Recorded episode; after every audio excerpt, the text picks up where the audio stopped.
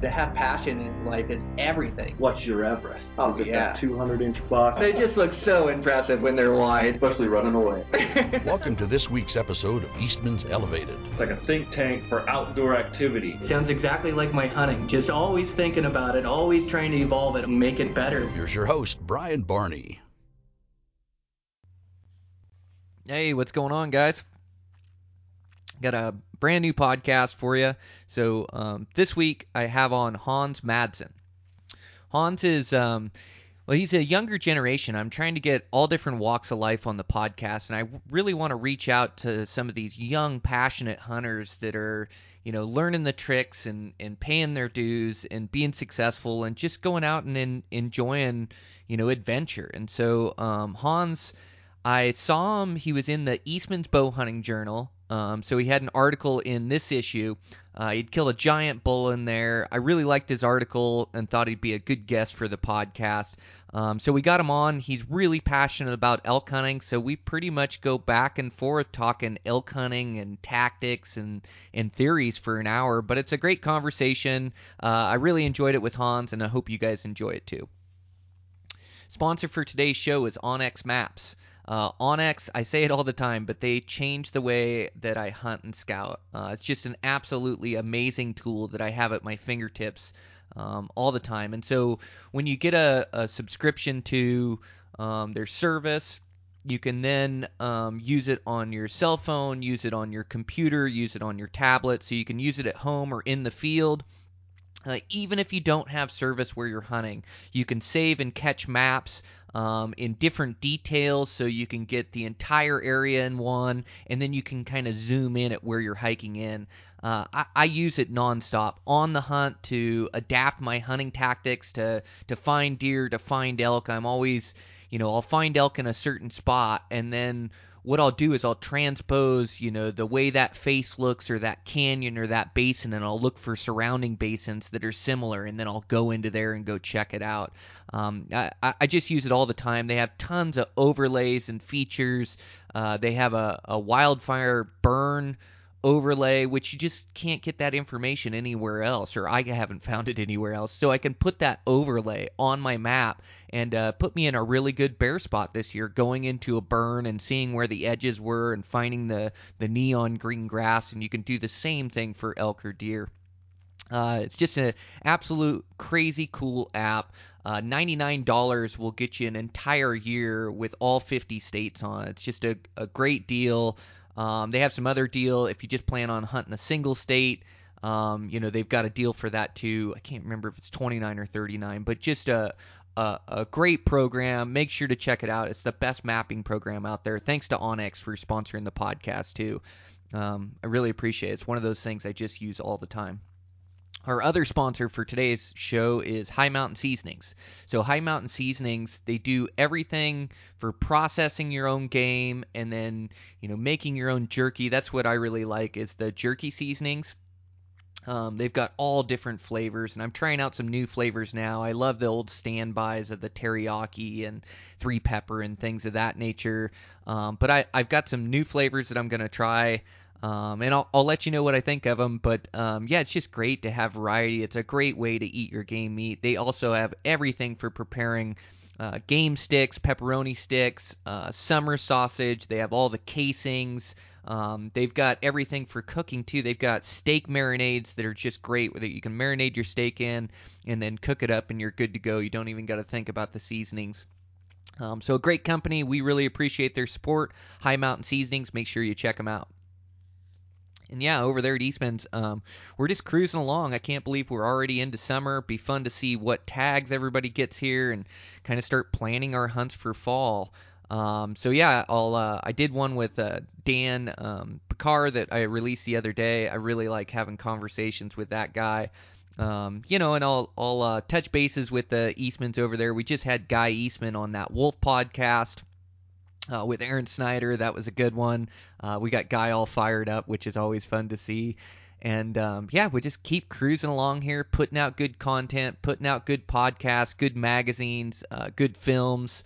Um, so yeah, I'm really excited for the season and see what it holds and um, kind of get through some of this summer work and get into hunting season. It's coming. I just I need to get a couple tags. That's what I need to do.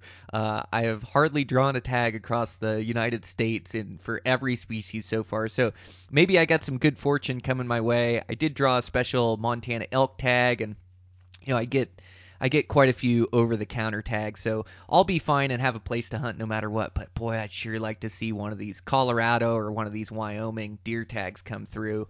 Uh, really need to line up a high country mule deer hunt, um, at least one. So um, yeah, just really excited at the prospect. I'm just uh, uh, biding my time here, waiting for draw results to come out, as I'm sure you guys are too, so I can plan my season. But it's creeping up on us, two months away. Um, you know, I just got through this bear season and time to really ramp up my training. I've been getting in good runs, but um, yeah, I wanna I wanna take it to the next level here. Bow's shooting great, but um, man, I want to be ready for fall and have the time to go chase things around. So I can't wait, man. It's gonna be an awesome season with that, let's get into this podcast. So, Hans Madison, uh, me, your host, Brian Barney, Eastman's Elevated. Here we go.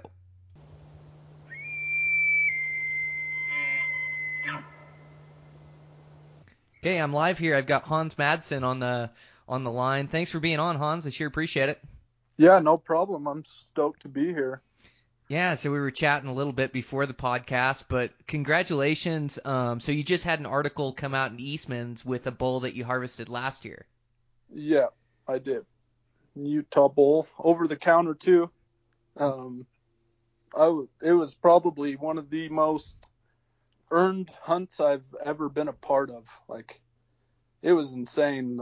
We were we hiked. Uh, we were like nine miles in, and just me and my one other buddy that was with me at the t- at the weekend, and uh, yeah, it was awesome. Man, So- that's killer. Yeah, what a nice six point, big mature one. Like, um, those things are hard earned, and when they're on an over the counter tag, it's even harder yet. But there's some really good opportunities out there for over the counter hunts. Like a guy's just got to work at it. Exactly. Yep. And So- and you're part of that younger generation coming up. Um like in the information day and age, you know, where there's a lot of information out there, but there's also like a lot of guys doing it. Like you're you're having to figure it out within the pressure, you know, to where when I kind of started it wasn't it wasn't as popular, you know, where uh where now it just seems like you got to work harder to find those good spots. Yeah, I definitely agree there. But I, I, that's what I like the most about it though, is like when say you draw a limited entry tag somewhere and you go to a spot and there's a, a big population of good mature elk. And to me, like hunting the over over the counter stuff is, you got to earn that. Like you put in all your work just to find that one, you know. Oh, it it means more, right? The more Yeah, you put means- into it, the more Oh, it yeah, means to you. That, sure. Yeah, it's um, it's that type two fun, you know, where where Uh-huh. you got to grind, you got to want it and push mentally and physically. But then on on the other side of that, when you do find success, there's no feeling like it. Yeah, that's yep. So, and I figure I figure while I'm young, I might as well hit it as hard as I can and put everything I have into it because, you know, down the road there might be a day I can't when I'm old and I can't do that anymore. So, Oh man, that's the truth. Yeah. Yeah. Um, when you got youth on your side, it is just cut those legs loose and go for it. But but I think you know in life, like you just continue to work hard to keep in good shape. Man, I think you can hunt hard. Like that's the the beautiful thing about the sport of archery is you never age out of it. yeah, I agree. Well, and I think the more years and the more experience you get too, like the better you get, the more savvy you get. You know, like um. You you can use different tools or like uh, and still put yourself into the game and into elk. You know, using all that experience. Yep, I agree. And and like another thing is too is like going up there for maybe 10 years down the road, I'm probably going to be hunting the same spot I've hunted.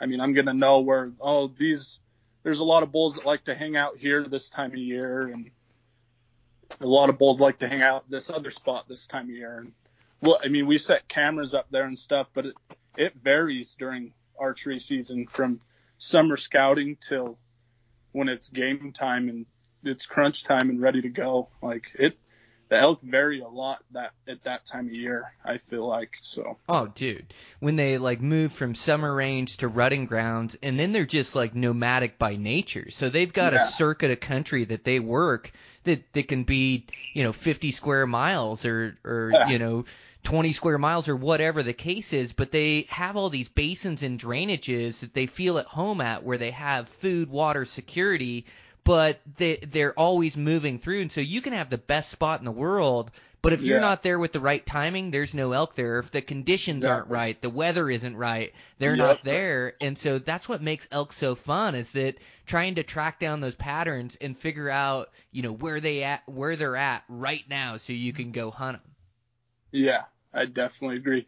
W- weather was definitely on my side last year when I killed that, that six point bull. Uh, it was the first like three weekends. It was insanely hot, even up at you know almost eleven thousand feet. It was it was cooking, and the that day I killed him, he uh, it was like noonish, and it just started downpouring like and turned to snow and it was like four hours. The whole the whole storm lasted like four hours and right when it let up like after that it was like a half hour and that bull was down he was done. So Man, weather weather is definitely on your side when you're elk hunting. I i believe at least either your best friend or your worst enemy, right? yeah for sure yeah. Well, and and it's weird too. Like I've had big snowstorms or rainstorms. I've had them fire up elk where they rut really hard, and then I've Yep. also had it shut them down too, where you get a snowstorm in, and all of a sudden the bulls aren't hanging with the cows. Like I've just found that that rut, it ebbs and flows, like it goes up and down, and it's all dependent on those cows coming into estrus. But definitely, like you were talking about, that three weeks of hot weather like they just don't they don't seem like they move as much or rut as hard during that hot Yeah. weather you know they seem to do more of their rutting at night i think yeah i agree yeah And that was, I mean, on our trail cameras too. Even during those hot, hot days, most of the bulls that we got on trail camera were nocturnal. They were coming through at night. They were st- uh, sticking tight during the day. You wouldn't, we didn't see much elk the first three weeks. I think I, I called in one bull, and that was the only elk I saw for the first three weeks of the hunt. So gotcha yeah that's tough hunting when it's hot and dry like that yeah, for sure. Yeah. So. um so so do you primarily like to call spot and stalk or um you use all of the above or or what's your tactics when you're going to hunt elk Um, so it kind of varies for me. I, I mean, I like to think of it as like if it's if, if it ain't broke, don't fix it. So like if I'm out there sitting in a meadow and I'm there's a lot of elk moving through, you know, I'm not gonna just sit there and toot on a cow call. I mean, there's no point in it. So, but I do like calling when it's slow. That's when I have my best luck calling them in and getting responses is just when like kind of from like 11 o'clock in the morning till around two or three. When it's slow, I'll break out the call. I'll rip a bugle here and there, and I tend to get quite a few responses like during that middle middle of the day. And Hmm. I think a lot I think a lot of people overlook that.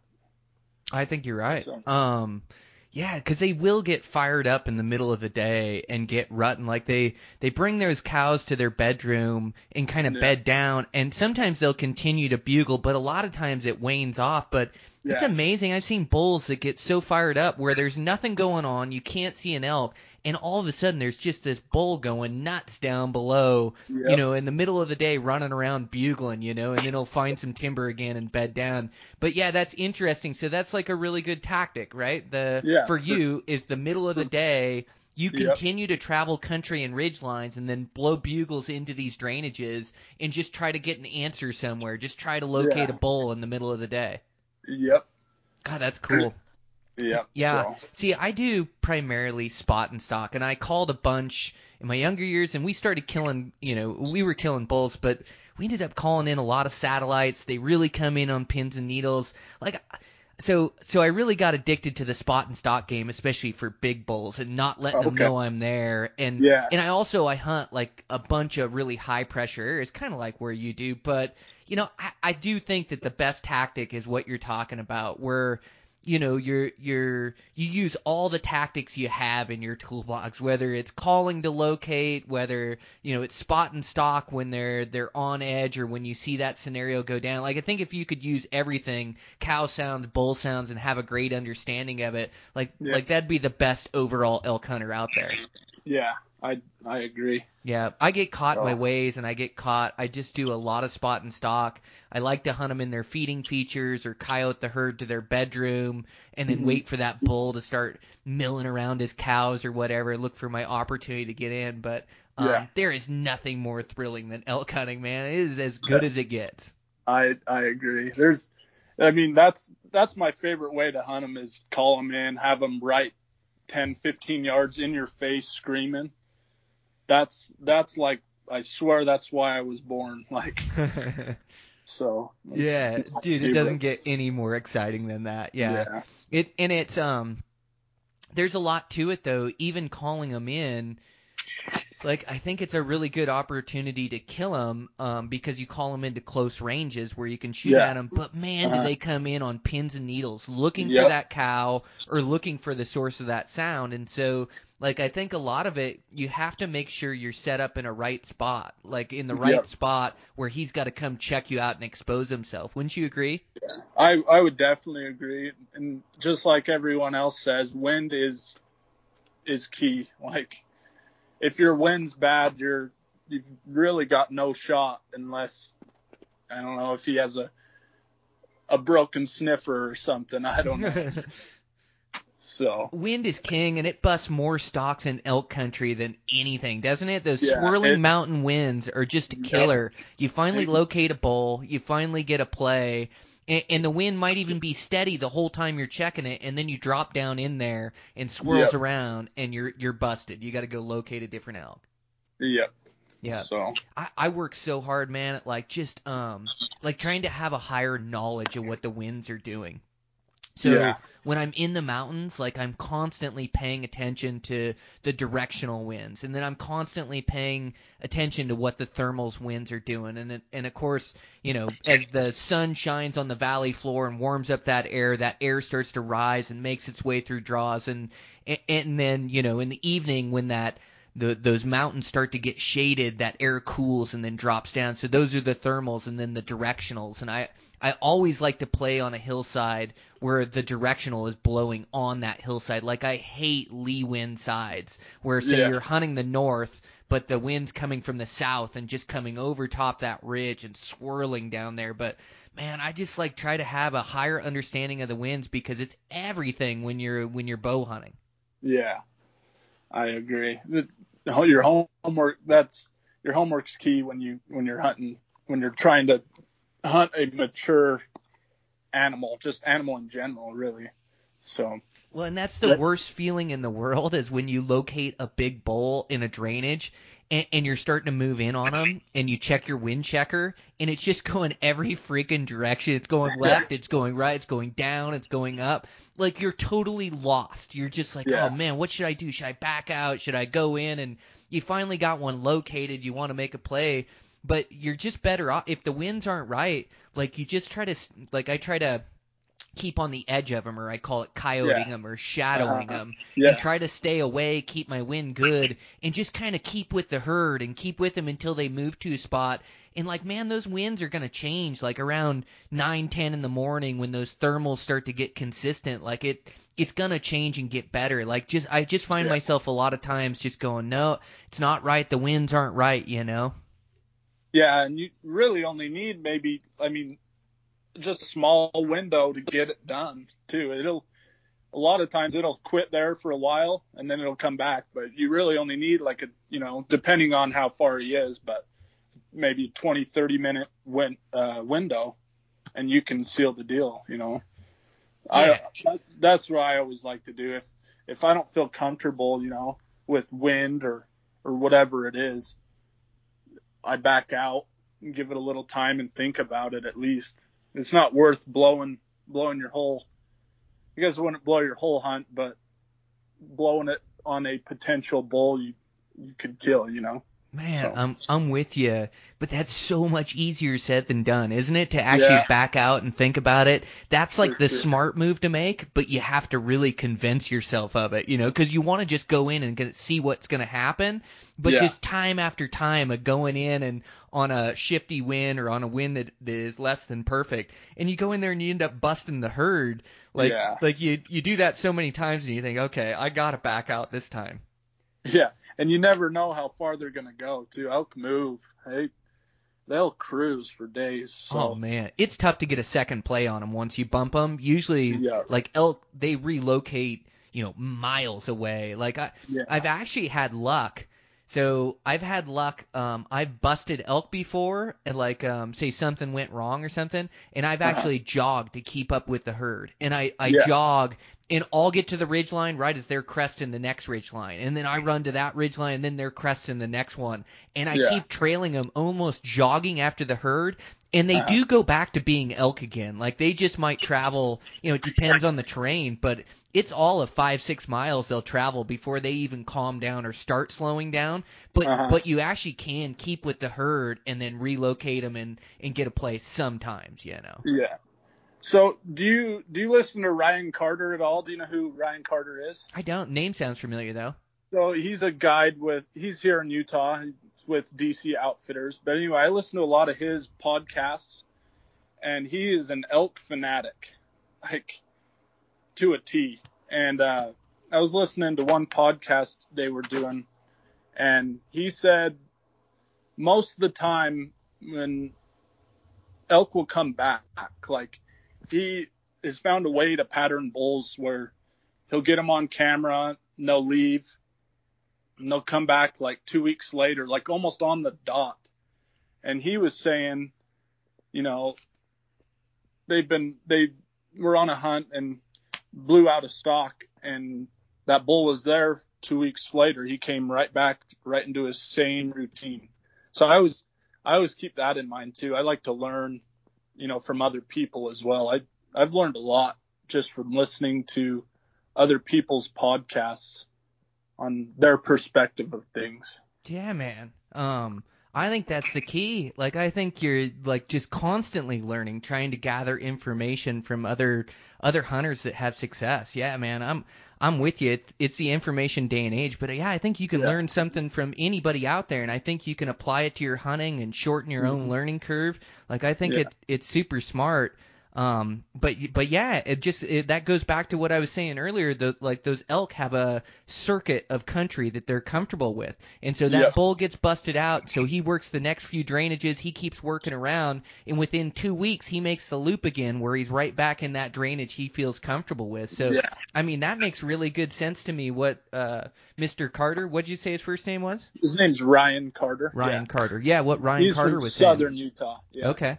Yep, and I th- also think elk have different habits in in different different country and habitat too. Yeah. I mean, like it, it obviously does just make sense. If they feel safe in one spot, they're going to come back no matter what, really, unless I guess if someone else kills them. But that's usually how it goes. So, Yeah, well, and doesn't like once you hunt elk enough and you go into these drainages and you learn where they like, you see elk on the same features or using the same saddles or using the same trails through country. Like they have a way that they like to roll through country. You know, they have a way Yeah. they navigate through. They have feeding features they like. They have bedding timber that they like. But it just seems like where you find elk, like like that's where you find them again. They they'll use those same habits. They've been doing it for hundreds of thousands of years, not hundreds of Yeah. thousands, but hundreds and thousands uh, Yeah. of years using these same trails and these same travel corridors. And so yeah, they're creatures of habit. So where Yeah. you find elk once, like on a bedding bench in the timber, you'll find elk there again. Like that's a spot to remember. yeah, for sure. Mm-hmm. I actually, uh, so 2017, I uh, I drew a limited entry um, beaver tag down in southern Utah for archery, and actually on one of our scouting trips, it was a week before the hunt started. um, we were down glassing this huge canyon, nasty, probably some of the nastiest stuff I've been in. But anyway, we, we were glassing these elk and we glassed up this pretty freaking good bull. Like, and I was pretty dead set on him. I was like, and I was with my dad and, uh, I was like, dad, I think, I think we should hunt this next weekend on the opener. I want, like, I want to kill that bull. Just a freak five point, just a giant, like, like he's just I don't know, he's just weird looking almost. But anyway, we kept looking around, didn't find anything that sparked my interest, I would say, other than him. And came back opening morning and he was in the like exact same spot feeding. And I actually hiked down there on opening morning and actually killed him in like a half hour after sh- shooting light, and he was he was dead like in 45 minutes, the first 45 minutes of the hunt. Oh wow! Exact same place you'd scouted him. Exact, yeah, same same clearing and everything. Like he, Hmm. From where we had saw him a week before, he was probably standing 10 feet away from where we saw him the week before. Mhm. Yeah, sometimes they just get comfortable where they're living, don't they? And Yeah. and unless they get bumped, they stay in that drainage or that canyon. And even though talk about a circuit of country, like they're they they all do different deals, don't they? And if they've got Yep. everything they need right there and no pressure and cows, you know, why would they Yep. leave? Yeah, if there's if there's food, water, and a sunny hillside, and there's no pressure, they don't have a reason to move really. So Yeah. God dang it. Yeah, that's um I, I really like that that beaver unit too. I've applied for that. I haven't hunted it myself, but I sure like that country. Oh, nice. How many how many points do you have for that? Um, let's see. I'm sitting, you know, just a couple on elk. Um, I, I've really traveled a ton hunting mule deer, and and elk were just like a, uh, kind of like the the next step up financially. Well, and I'm. I'm an elk. Well, I guess I'm anything they let me hunt with my bow, and I am fired Yeah. up to hunt elk everywhere. But I'm just now starting to travel to to different states and and hunt elk every year in different places. So I actually haven't hunted elk in Utah. I, I have hunted like around where you're at. I've hunted that Wasatch Front for muleys down there, um, but that's been about it in Utah. Okay. Yep. I see. But I want to. If you guys got some good elk down there, it's just you know it's it's tough to get those premium tags down Yeah, there. You know. It's tough. You're you're gonna wait, but it it's worth it for sure in my mind. It's Nice. definitely worth the wait. So Yep. Well, I, I'm in for the wait. Yeah, we get some good hunting here in Montana, some good over the counter in Idaho. Um, draw a Wyoming tag every once in a while. Um, so yeah, now there's some good hunting out there. I'd love to draw. I've never drawn in Arizona or New Mexico. I've been applying for those for um, years and haven't drawn one down there. I'd love to draw one of those one of these days. yeah, that'd be sweet. That'd be awesome. God, they built some big ones there. yeah. So yeah. Yeah. I'm freaking stoked for this year. There's there's a lot on my agenda that I need to get done this year. So for elk wise. I have a uh, I have a buddy coming down. I actually met while I was going to school up in Montana, and he's actually coming down for a week to hunt with me, and I'm gonna kind of show him the ropes a little bit. We're gonna spend a week up in the mountains in the Oh, back country. right on. elk. Good, Yeah. good for you guys in Utah there. Yep, in Utah. Nice. Yeah. so he's gonna he's gonna make the trip down. So Man, that's awesome. Yeah, good for you. It's Yeah. um it's it's really fun to to hunt and share that with good buddies, isn't it? yeah, it's nothing beats it really. Yeah, shared experience and you guys got a week um which is fun, you know, like a guy Yeah. battles uh being a weekend warrior and you're just you just never have a, quite enough time, but it Uh-huh. seems like when you have a week, you can really get in the groove of the hunt and get Uh-huh. comfortable with hunting elk, you know. Yeah. Yeah, no, Yeah. how cool. Yeah, you guys got some good hunting down there. Um, yeah, the they uh, they rut pretty hard down in Utah, don't they? I guess everywhere, right? Um, I guess it depends. Some some places more than others. I think they. I don't know. It's weird. Last year was weird. It was a weird year. It was hot. They didn't rut much during during the hunt last year, but then again, we don't really get to hunt the heart of the rut here in Utah. We hunt um, from about the middle of August to, you know, like the sec first or second week of September. So we don't even really get that peak rut like like Idaho does or Montana. Oh, that's right. I totally yeah. forgot about that. Yeah, that's what I was getting to. It opens early, like yeah, like, it's uh, like August fifteenth or something. Yeah, so, something like that. Yep. So that's where that like trail cameras come uh, pay huge Yep. dividends is knowing where those bulls are summering at. Yeah, yep. Yep. So do you get a lot of play on bulls that are um like in that early season where they're not really uh rutting but Kind they're pre-rut. yeah. Yeah. Yep. Huh. But it's weird though. Like a lot of the bulls I call that I have called in um, early, like say first or second week of the hunt, they usually come in silent. They don't make a sound. Absolutely. That's what I found too. That early pre rut, they come in without making a sound. So you Yeah. almost got to make your setup and then just wait, you know, 10, Yep. 15 minutes before you move because it seems like so many times you just get ready to move and all of a sudden that bull's standing there looking right at you. yep. Yeah. And so- good bulls will come in silent too. Yeah, it's big mature herd bulls. Yeah, they'll if they're not feeling it, they'll they won't make a sound. I've always They- thought that early season, that good pre-rut was you got a really good chance to kill a big mature bull. It's before he has his cows and Yeah. um, you know, like a lot of times when they're getting together to sort all those things out. But when he's looking for cows like that and by himself, he's just real susceptible to kill because some of the hardest things on those big herd bulls is just all the cows that he has, and then he doesn't want to leave them to come check you out ever. You know, he he's just gonna stay with his cows and defend them. Yeah. He that's he has one thing on his mind when it's when he's rutting. And that's his ladies. Yeah, So- it's, it's not me in the brush. yeah. Yeah. So- Um. Well, and I notice a lot of times too. You know, you got to catch those herd bulls in the right mood, like calling those things in. I mean, it's one of the reasons why I like to spot and stalk because, you know, you you always have a play on those bulls, but those those big mature herd bulls, like you really got to catch them in the right mood and the right scenario, you know, to be able to call them in or call them away from those cows. But it seems like spotting and stalking, you can kind of play the game with them down in there and keep moving around the herd, trying to position yourself. And, Uh-huh. and then, you know, he'll just check out those cows. He'll work his way around the herd again, or you try to cut off the herd. But yeah, it's Uh-huh. been it's been a really good tactic for me.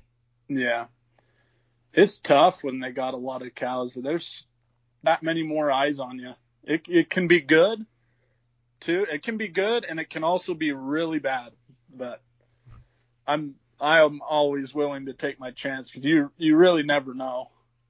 Yeah, you got to roll the dice. You got to go get Yeah. into elk. Like you could sit back and watch him forever, and Yeah. and uh, a lot of people are are tentative on elk when like I just you know you can't stalk recklessly or you can't be reckless where they're gonna catch you, but you got to go Uh-huh. get in into them and see if you can make something happen. Exactly. You can't you can't kill them just sitting back there watching them. So Ah, got to get into him, see what you can do. Um, yeah. Yeah, they sure are fun to hunt, and we hunt them a lot.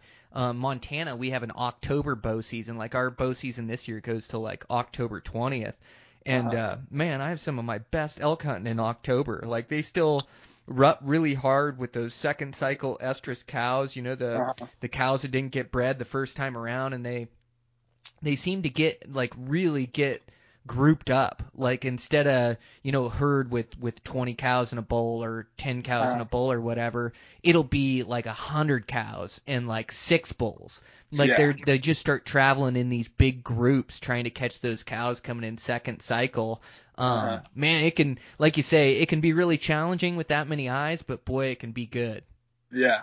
For sure. yep So and and we get like uh quite a bit of snow here in October too yeah. and um that seems to really push the elk down to like um to not quite their winter range but the the same range that you'd see them at where you're like picking sheds in the springtime or Uh-huh. whatever Okay. they they have these spots that they like to migrate out to when the weather gets nasty and so every year we get at least one of these big snowstorms and it it kicks so many elk to these spots that are like winter range spots and it you know, guys aren't really keyed into them because they haven't been hunting elk there all year, and all of a sudden you get a snow and they just show up, and the hunting can be just insane when they do that. Yeah. Yep. Do you get weather pushing them around where you hunt, or is it just too Oh, early? yeah. And yep. No, well, we're like I said, we're a little early, but you know, like on the rifle side of things, yes, you'll you'll get crapped on with snow hunting up really about anywhere during the rifle elk season.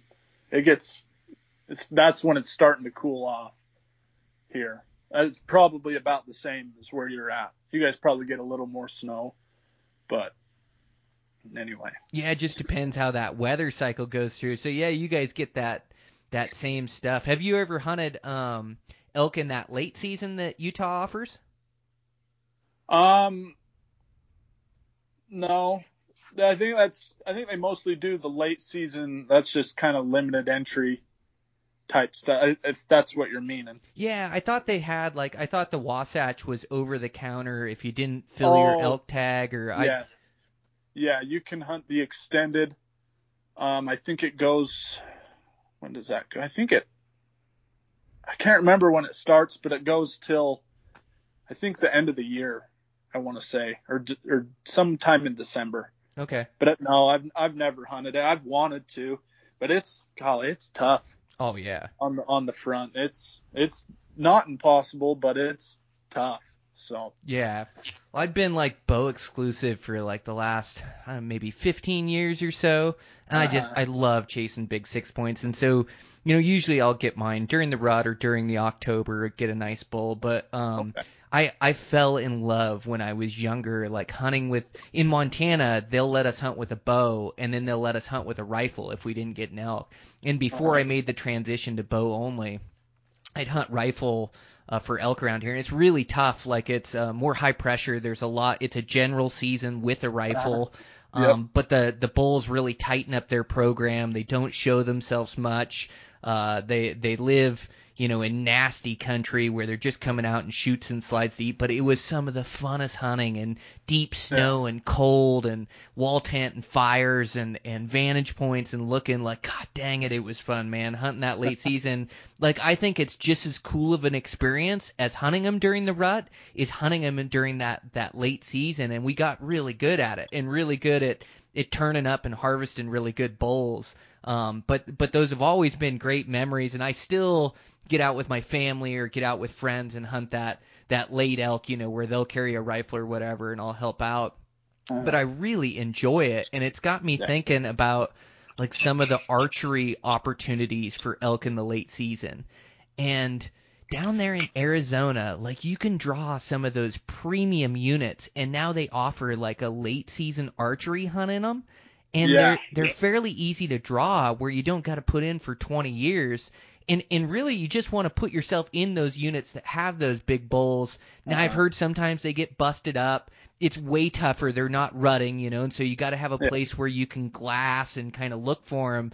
But it's like Uh-huh. I, I cut my teeth on that late season elk. It's really got me thinking of changing my application strategy and like taking on some of that late season elk. And like for a Uh-huh. guy like you that loves to hunt elk so much, you know, like um like I love the November muley rut, but but that might be like a good option for you is like that Yeah. late season Arizona elk like taking on that Yeah. challenge and trying to find a big one down there. Yeah, I yeah. Uh, that's that's on my agenda for next year is to do a few out of state elk hunts. So like just over the counter probably, but that's that's my goal for 2020 is at least two elk hunts out of state. Yeah, it's Hopefully. it's killer, man. Like um I just think the more places you can hunt, like the different habitats that you can find elk in, the different mountain ranges you can take on, like going back to what you said, like you enjoy the challenge of it and how difficult it is. Like figuring out a new place in a new mountain range is like as fun as it gets. And so like I've just found myself over the years, I haven't traveled as much for elk, but I have. I've traveled all across the state of Montana and gone Uh-huh. down to Idaho and hunted. There's just so many different places to hunt them, but I think it really sharpens your skills as an elk hunter, like being able to Uh-huh. go to these different places and figure it out. Yeah. And it their habitat varies from state to state so much. Like I'm I'm up in Idaho not a ton, but frequently during this time of year finding shed, picking up sheds. And you know, we'll we'll see elk up there and they're in up there they're in like you know, like cedar trees and desert and then I come down down by where I'm at, and I'll see elk up in you know the pines and and stuff like that. But it it's kind of it's kind of cool to see how much it varies between state to state. Like Arizona, they're down in you know the dry desert e type stuff, and I don't know, it just sparks my interest a lot. Yeah, that's the key, man. You hunt them all the way from the high country to the desert floor and everywhere Yeah. in between. Some of Yep. my my favorite places to hunt, like I love here in Montana, like the Missouri Breaks, and it's not a typical place you'd hunt elk, but you know, it's just full of good six points, and they're running around that breaks country, and Uh-huh. they've you know these elk they adapt to their environment and so by living there for hundreds of years like they they adapt to it and know how to travel through it and where to get feed but it's just different when you go to that breaks country because it's not like being in the mountains where you can Uh-huh. look at a meadow and go that's an elk meadow like the whole Yeah. thing is an elk meadow they can be in every square kidding. inch of it so like yeah, you just gotta gotta work your way through it to different vantage points and try to find them and try to locate them. But yeah, it's definitely like a totally different style of elk hunting. But you know, Yeah. I love them. I love them all. Love them both. You know. yeah. I've actually been up to the breaks in Montana looking at elk once. Oh, it's a cool place, isn't it? they're winter. Yeah, it's awesome. Yeah, There's it's some slammer bulls up there in the winter. yeah, Wintering there, it's insane. yeah. And during the rut, there's some good Yeah. bulls around for sure. Yeah, they grow Yeah. they grow next level there. And um, But yeah, they get really smart to their environment, and those elk in the breaks are such high pressure elk. Like they give 1,900 bow tags for that spot in there, and so those Holy. those elk know what a human is, and Yeah. and know how to avoid them, and so Uh, they're like a different elk. Like they're they're so high pressure, they maybe get bumped 20 times through a season, or 30 times through a season, where a normal elk may get bumped, you know, just a handful of times, and so yeah, they're really looking for you out there. So you, Yeah. you got to be on your game to kill those bulls out there. yeah. I, it's insane. It's kind of weird to think about that kind of stuff too. You don't just well, just when you're out elk hunting, you don't really think about that kind of stuff. Oh, how many how many times has this bull you think seen a human, or even you know if if you're clear back in the back country, they may never have seen a human. You never know. Yeah, man, they're like a different elk. Like these Yeah, these elk in like the the mountains I hunt and some of the more remote mountains in here. Totally different elk than a breaks elk. You can get away with so much more. Just even Yeah. around the cows and around the bulls. Like they're just not used to getting pressured all the time and they're just more concerned with their feeding and the rut and what's going on around them.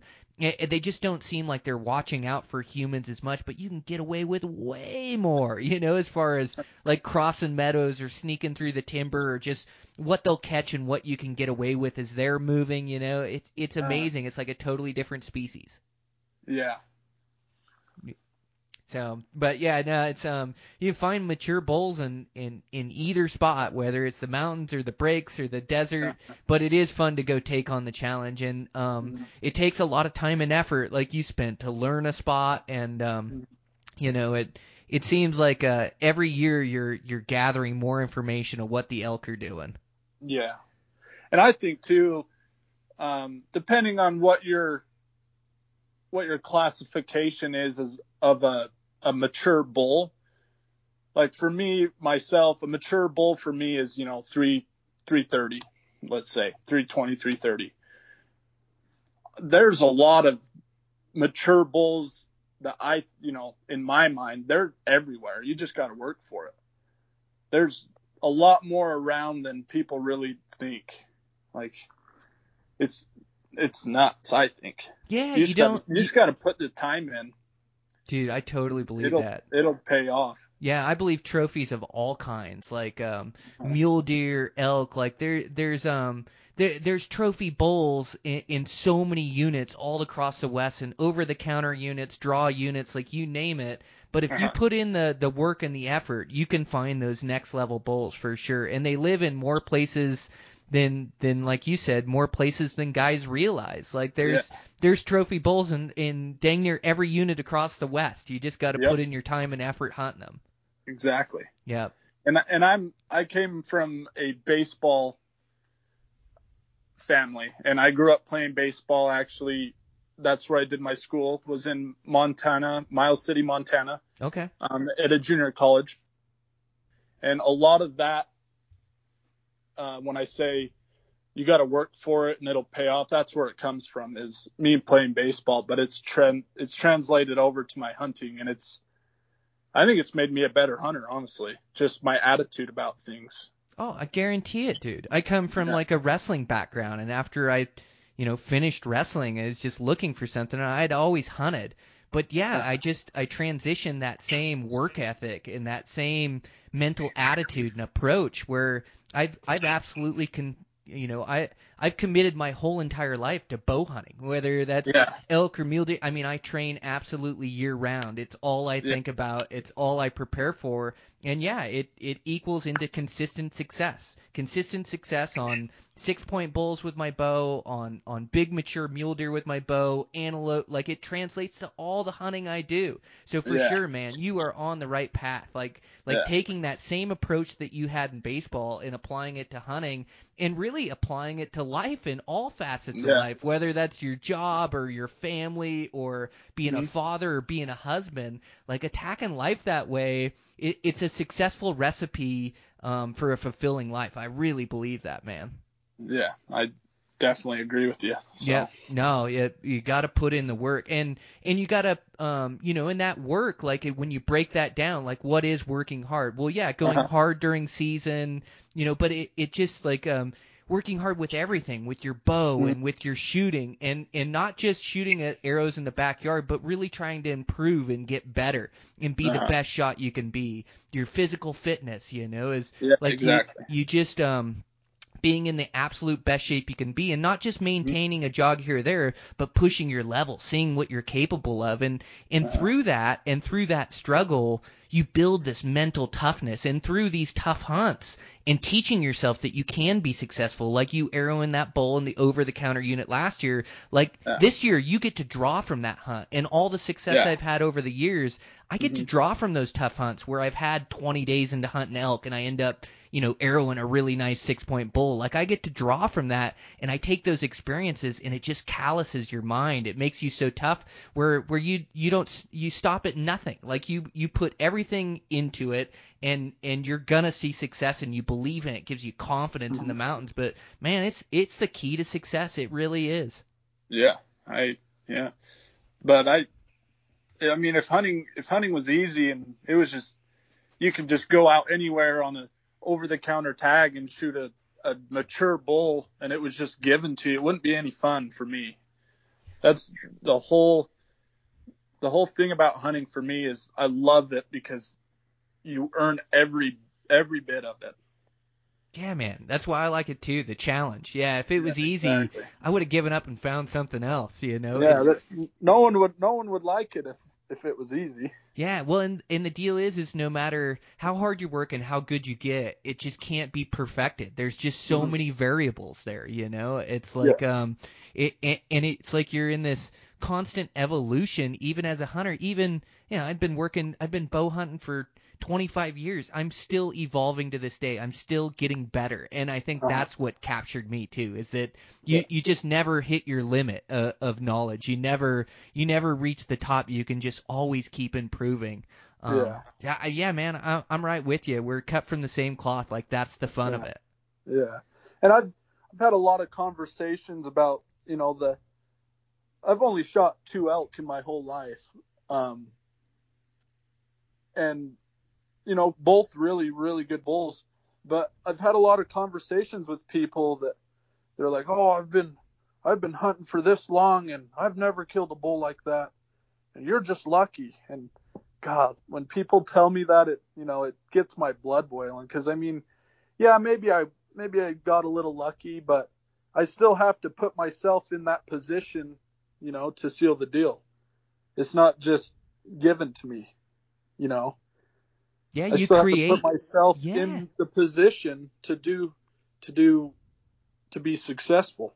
So Yeah, I've always believed you create your own luck and you create it through hard yeah. work. Like like yeah, I may have caught a little luck here or there, but it's only cuz I was out there every single day grinding. Like eventually it's just- like the odds are just in my Yeah. favor. Yeah, Yeah, man. exactly. Uh, um, that's totally it. Well, you know, as you have consistent success year after year, like Montana, the success rate on a bull um, is six percent with your bow and arrow. Well, Oh. all of a sudden, when I start going ten or fifteen years in a row killing a six point bull, all of a sudden you can't call that luck. Like that's just hard Exactly. work, dedication, and discipline. Like you, Yeah. you can look at the odds. Like you, you can't. The odds wouldn't make sense to kill that many bulls with a bow. You know, Uh-huh. that many years in a row. So yeah, man, you make your own luck. For sure, yeah. Yeah. How cool, man. Well, um, yeah, I'm all fired up to go hunt elk now after talking to you. Um, it's gonna be a fun season, isn't it? Yeah, for sure. Yeah, right on. Well, um, congrats again on your article in Eastman's. Um, a really good article. It's out in the Bow Hunting Journal this month. Um, man, what a what a great six point. Had to feel so good to arrow that bull. It was awesome, man. And I was there with one of my best friends, Hayden, and golly, I don't know if I would have wanted to be in the, uh, be there with anybody else really. And he's he's a trooper. He didn't even get a shot at a bull up there that weekend, and man, he was he was a good sport about it and helped me get him out. I actually, funny story, real quick. Actually, I that bull last year we were so far back in there and we had shot him, packed him down to camp. Uh, and we're like, God, we're, it's to take us three days to get this thing out. And, you know, in our camp. And we started, started on the trail for our first trip and we ran into a guy with horses. He's from, he's around Vernal area. His name's Austin. And, uh, I went over to him, uh, you know, just a shot in the dark. And I was like, Hey man, like, any way you want to help me out and help me get this elk out of here? And he said, yeah, but I'm actually up here with some guys. Um, I'm renting my horses out to them, but I might like, I'll have to charge you a little bit just to make up for their, the money they're paying me to rent my horses. And I'm like, yeah, no problem, man. So we, he actually ended up, uh, helping us out and we were out, out of there in a day with everything. So, Oh man, that's that- killer. it's crazy too because I'd, I'd never met the guy in my life. I just walked right up to him, started talking to him.